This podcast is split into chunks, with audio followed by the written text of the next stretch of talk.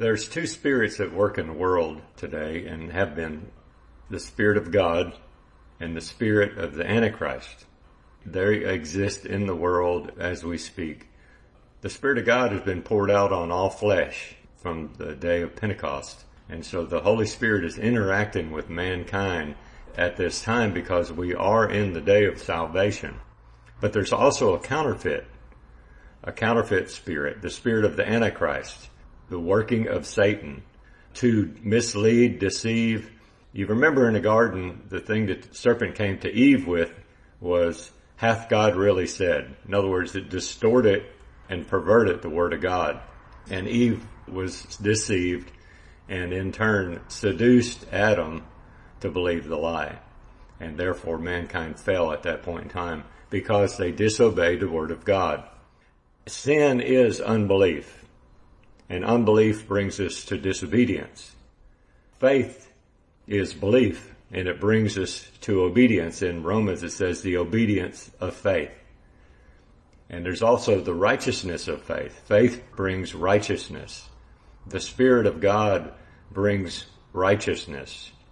In other words, the Spirit of God always separates us totally to the Lord in our heart.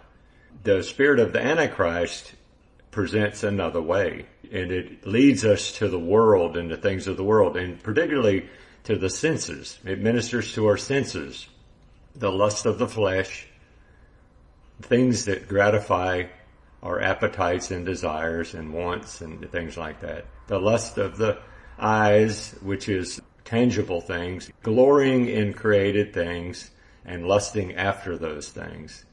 And the pride of life, which is what I've done for God what my hands have created, boasting in one's own accomplishments and self. One scripture says, let him who boasts boast in the Lord. That's what the Spirit of God produces. The Spirit of the Antichrist, people boast in their own activity, even if it's associated with spiritual things, ministries, groups, churches, activity, sacrifice and offerings, things like that. People tend to boast in those things and glory in those things. These two spirits are at work in the world, and so there's a way to discern and to tell what spirit a person is of. In uh, First John it says, every spirit that confesses that Jesus Christ has come in the flesh is of God. And every spirit that does not profess that Jesus Christ has come in the flesh is of the Antichrist. And so what the Spirit of God does, it always, always, always separates us and is leading us to separate unto the Lord totally. In John, Jesus said when the Comforter comes, when the Holy Spirit comes, He's going to do three things, and this is the work of the Holy Spirit. Three things. Convict the world of sin, righteousness, and judgment. That's the work of the Holy Spirit that has been poured out on all flesh as we speak in the day of salvation. It says guilt in regards to sin because men have not believed in me. Men have believed in other things. They believed in men. They believed in things that men have created and have pursued those things instead of God. They have forsaken the way and have pursued another way.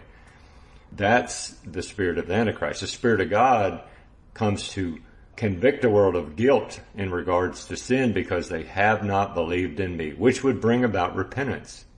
It would cause a person to turn in their heart totally to the Lord and away from everything else. That's what true repentance is. It's not feeling guilty about doing stuff. It's about not loving God with our whole heart.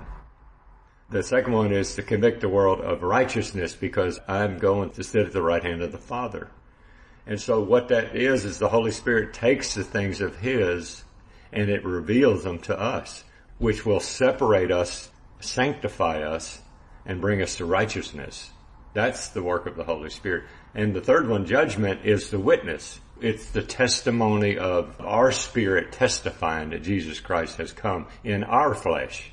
It is the witness and the testimony that he came in the flesh and he overcame sin, was rejected by the religious system in the world and was crucified and God raised him up from the dead because he defeated sin because the sting of death is sin.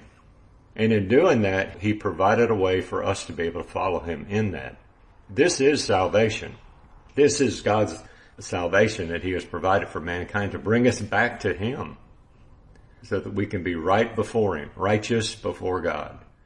What that does is that testifies of him and it also brings judgment because it says to the world they have not loved God.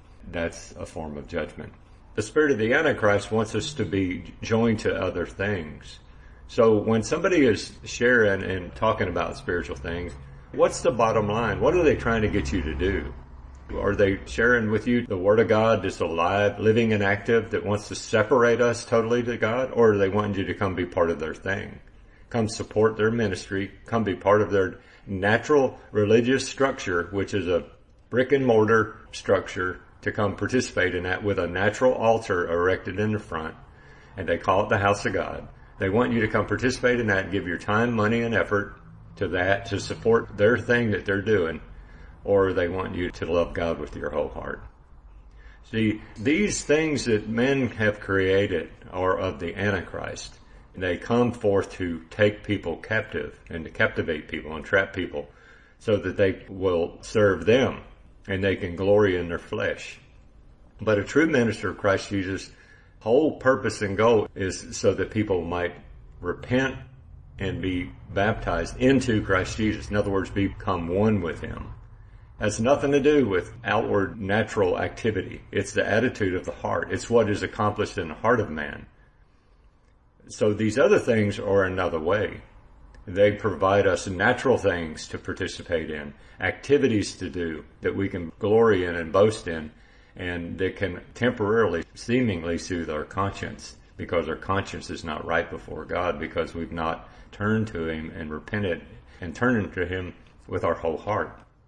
Those are the spirit of the Antichrist. That is another way. It's another Jesus, another gospel that has been spread throughout the whole earth.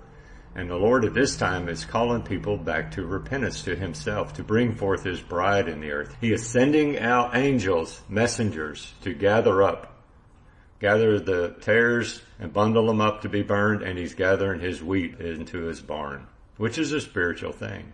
He says in that day, people say, here he is over here, there he is over there, natural. And he says, don't go. Wherever there is a carcass, there the vultures will gather. It's an instinctive thing. That's how we know one another. We know one another in the spirit. It's instinctive. You cannot make that happen. It's not about gathering in a place. It's about knowing Him in the Spirit and knowing one another in the Spirit because He is the focal point and the center of our existence. That makes us one with Him. And when we become one with Him, we become automatically one with one another.